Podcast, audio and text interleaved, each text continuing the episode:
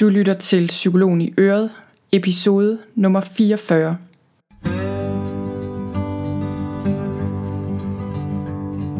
Velkommen til Psykologen i Øret. Jeg er psykologen Birgitte Sølstein, og Øret det er dit. I denne her podcast vil jeg gerne inspirere dig til en dag med mere af alt det gode, nærvær, glæde og gode oplevelser på både ydersiden og på indersiden af dit liv. Tak fordi du lytter med. Hej derude og velkommen til podcasten. I dag bliver endnu en Q&A episode. Q står for question, A står for answer. Og her har jeg valgt nogle af de spørgsmål ud, som jeg har modtaget, fordi folk skriver til mig, og øh, jeg har valgt at svare på nogle af de her spørgsmål her i podcasten, fordi jeg er sikker på, at mange vil kunne genkende sig selv i de her spørgsmål, og forhåbentlig er der mange derude, der kan blive inspireret af svarene. Det skal lige siges, jeg har selvfølgelig fået lov til at dele spørgsmålene her i podcasten. Desuden har jeg forkortet spørgsmålene noget og ændret detaljer hist og her, men essensen er der. Som altid så finder du også noterne til mine podcast-episoder på min hjemmeside. Noterne til den her episode finder du på sølvstein.dk-44. Når du alligevel er inde på min hjemmeside, så skriv det op til min tirsdagsmail. Det er en mail, der kommer hver tirsdag. Nogle gange kommer den også på andre ugedage, hvis der sker noget særligt. Men ellers hver tirsdag, hvor jeg deler nogle af mine personlige refleksioner, som jeg ikke deler andre steder, og hvor jeg fortæller om nye podcast-episoder, nye blogindlæg, nye forløb og andre ting, der sker. Du kan google tirsdagsmail og skrive dig op der. Der er mange, der modtager tirsdagsmailen efterhånden, men der er altid plads til flere. Og lad os så gå i gang med dagens spørgsmål. Dagens spørgsmål det er fra Karoline, og hun skriver Hej Birgitte, hvordan kan man beskytte sig mod psykisk stress, når man har et barn med angst og som nemt bliver stresset? Min datter er 18 år og går på videregående uddannelse. Siden de store klasser i folkeskolen har hun følt sig stresset over lange skoledage, lektier med videre. Jeg gik selv ned med stress for to år siden og har langsomt arbejdet mig op til normal tid igen på mit job. Min datter er netop startet på en ny uddannelse, og det giver mange udfordringer for både hende og for os. Jeg kører hende om morgenen og henter hende, når hun har fri. Hun kan ikke være alene uden os eller veninder. Hvis hun ikke bliver hentet fuldstændig planmæssigt, risikerer jeg en verbal omgang i bilen. Jeg frygter, at jeg igen går ned med stress og mærker symptomerne allerede. Og mit spørgsmål er, kan man beskytte sig selv og håndtere et barn med et problem, og så samtidig klare et job. Jeg føler ofte, at jeg har en kæde om benet.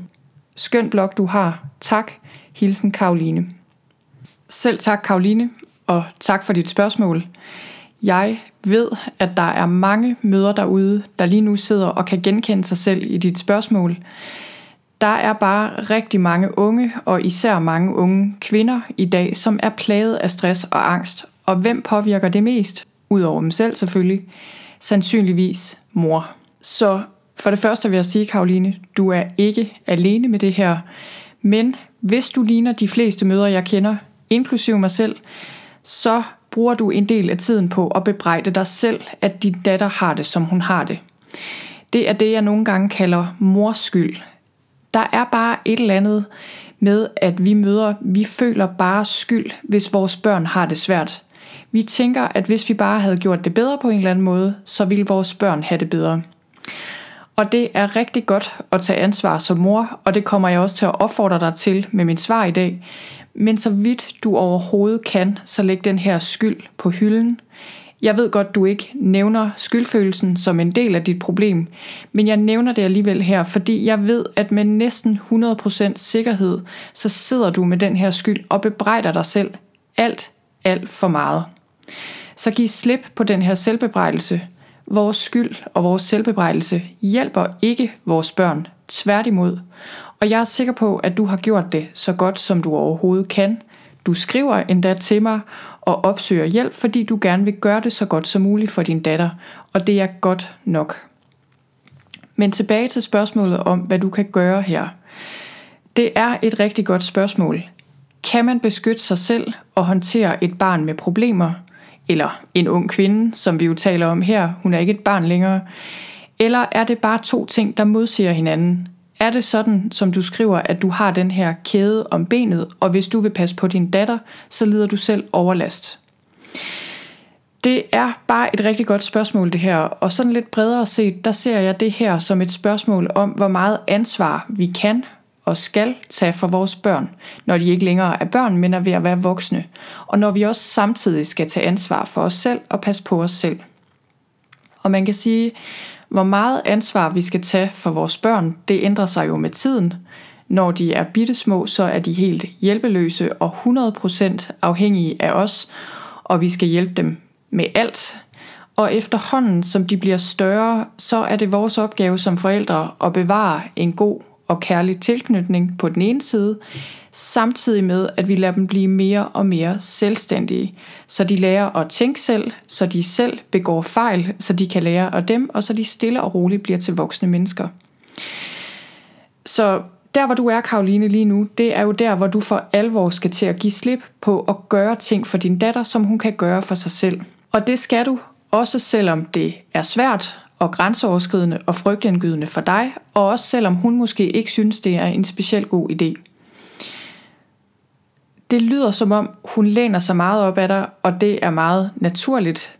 Og her kommer mit bud på, hvordan du bedst kan lære hende at stå på egne ben, så hun selv tager ansvar for at få det bedre.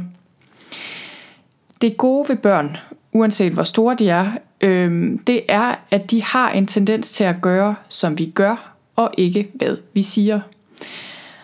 Og derfor så er det en rigtig, rigtig god idé at stille dig selv spørgsmålet. Hvad vil jeg gerne lære min datter om at passe på sig selv? Hvad vil jeg gerne have, hun gør? Og så gør det for dig selv. Du behøver ikke at sige noget om det her til hende. Du skal simpelthen bare begynde at tage ansvar for dig selv, og blive god til at passe på dig selv, sætte dine egne grænser og tage dig af dig selv, præcis som du ønsker, at din datter skal kunne. Så nu ved jeg jo ikke, hvad der er relevant i din situation, men nogle af de ting, jeg kommer til at tænke på, øh, som vi som møder kan gøre for at hjælpe vores store børn til at stå på egne ben og være gode eksempler, det er de her. For det første så er det rigtig vigtigt, at du selv finder ud af, hvad der er vigtigt for dig i dit eget liv, og så handle på det. Hvis det for eksempel er at være mere i naturen, fordi du elsker det og kan mærke, at det giver dig ro og mening, så gør det. Prioriter det til daglig. Hvis det er at have frihed og ro i dit liv frem for mange penge eller status, så gå ned i tid og skru ned for forbruget. Hvis det er åbenhed og ærlighed, du gerne vil lære hende, så vær selv åben og ærlig. Hvis du dybest set har det sådan, at hyggestunder og gode oplevelser og en god stemning i familien er vigtigere end andre ting, for eksempel at der altid er pænt, eller at man altid får krydset hele to-do-listen af, så vis hende det. Det kan være, at du har lyst til at vise hende, at det her med enkelhed og have et enkelt liv, måske have få ting, have en kalender, der ikke altid er så fyldt, måske et tøjskab, der ikke er så overfyldt, hvad ved jeg. Hvis det her er ting, der er vigtige for dig, så vis hende det ved at praktisere det selv i dit eget liv. Hvis du ville ønske, hun var mere modig og i stand til at se hendes frygt og angst i øjnene, så arbejd med din egen frygt og angst. Eksemplets magt er meget, meget stærkt, og især når du er hendes mor, så vil det her gøre et kæmpe indtryk. Og det her, det betyder ikke, at du skal til at lægge hele dit liv om, eller blive en anden person, end du er. Bitte små ting kan gøre det.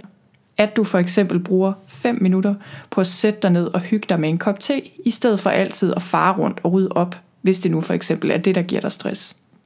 Det her, det giver mening i teorien. Det kan være mega svært i praksis. Din omsorg for din datter er kæmpe stor, og du vil jo gøre alt for hende, og det kan simpelthen være så fristende at forsøge at løse vores børns problemer, fordi vi for alt i verden ikke vil have, at de kommer noget til, og vi vil så gerne have, at de har det godt. Hvis vi kunne tage alle deres problemer fra dem, så gjorde vi det, og det forsøger vi også tit, selvom vi i sidste ende så ender med at gøre dem en kæmpestor bjørnetjeneste, fordi vi kommer til at tage ansvaret fra dem. Og spørgsmålet er, om du lige nu er i en situation, hvor du simpelthen har brug for at tage ansvar for dig selv og finde ud af, hvor det egentlig ligger, Øhm, og så til gengæld give ansvaret tilbage til din datter, så hun får mulighed for selv at tage det for sig selv. Så det her, det betyder, at du skal til at trække en streg i sandet. Stille og roligt skal du sætte nogle rimelige grænser, så hun kan se, hvordan sådan nogen ser ud.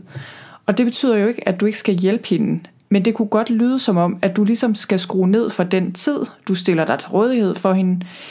Det kan være, at der er nogle grænser omkring, hvordan hun taler til dig, omkring hvad hun kan forvente, du hjælper hende med, eller I hjælper hende med, hvor meget tid du skal bruge på at hente hende.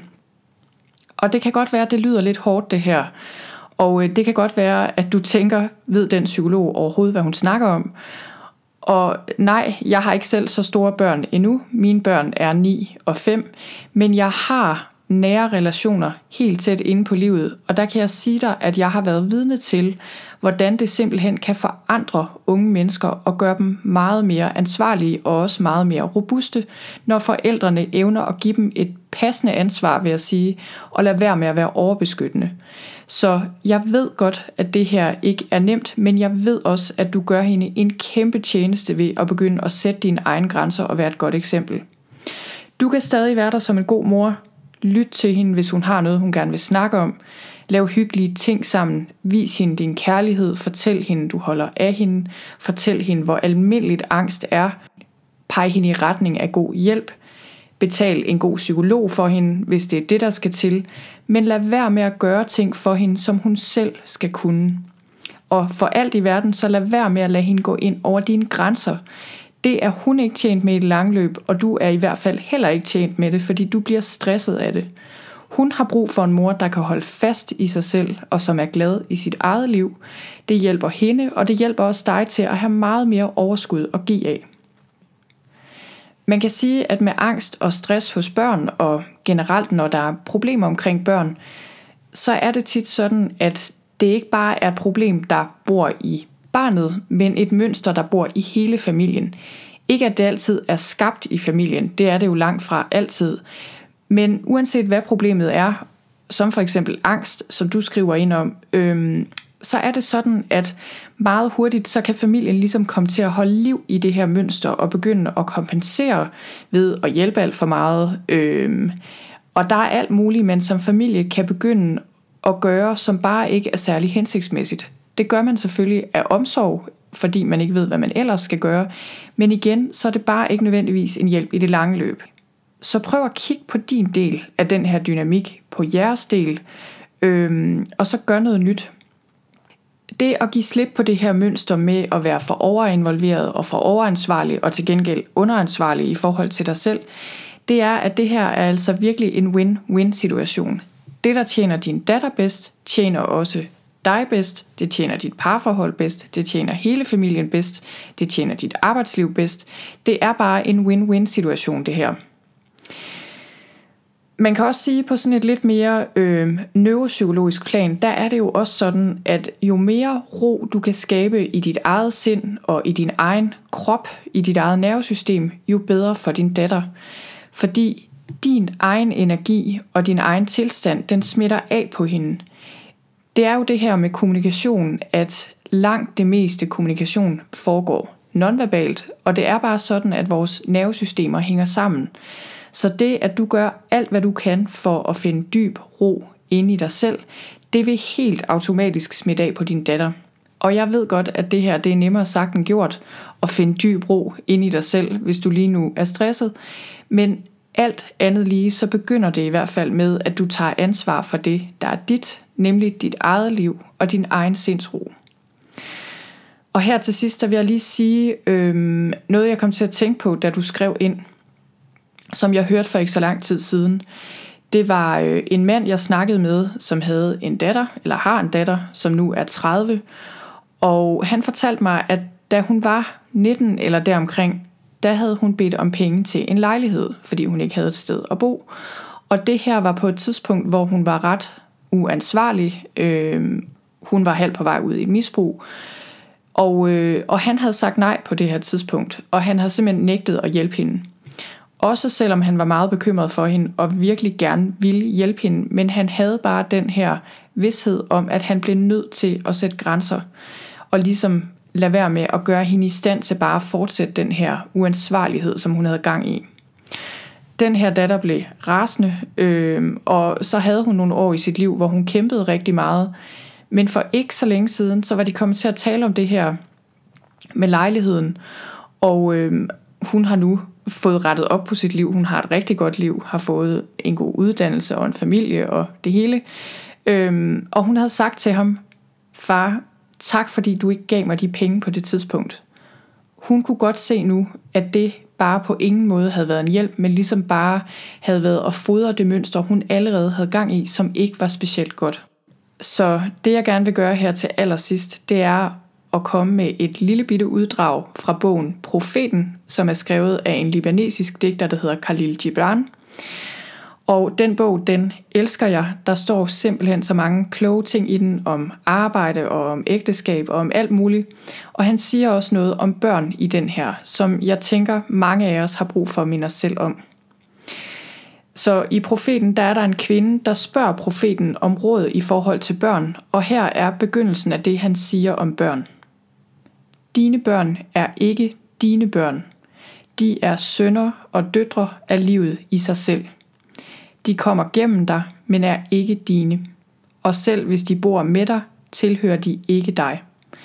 Du må give dem din kærlighed, men ikke dine tanker, fordi de har deres egne tanker. Det minder mig bare om, at heldigvis er det ikke min opgave at tænke for mine børn, og det er heller ikke min opgave at prøve at få dem til at tænke, ligesom jeg gør, eller gøre, ligesom jeg gør. Jeg må minde mig selv om, at mine børn har et liv, de selv skal leve.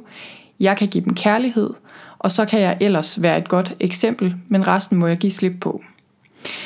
Så Karoline, jeg er sikker på, at du vil finde vej og være en stor støtte for din datter ved at holde fast i dig selv. Jeg håber, du kunne bruge svaret til noget. Jeg håber også, andre derude kunne bruge svaret og blive inspireret. Tak for nu.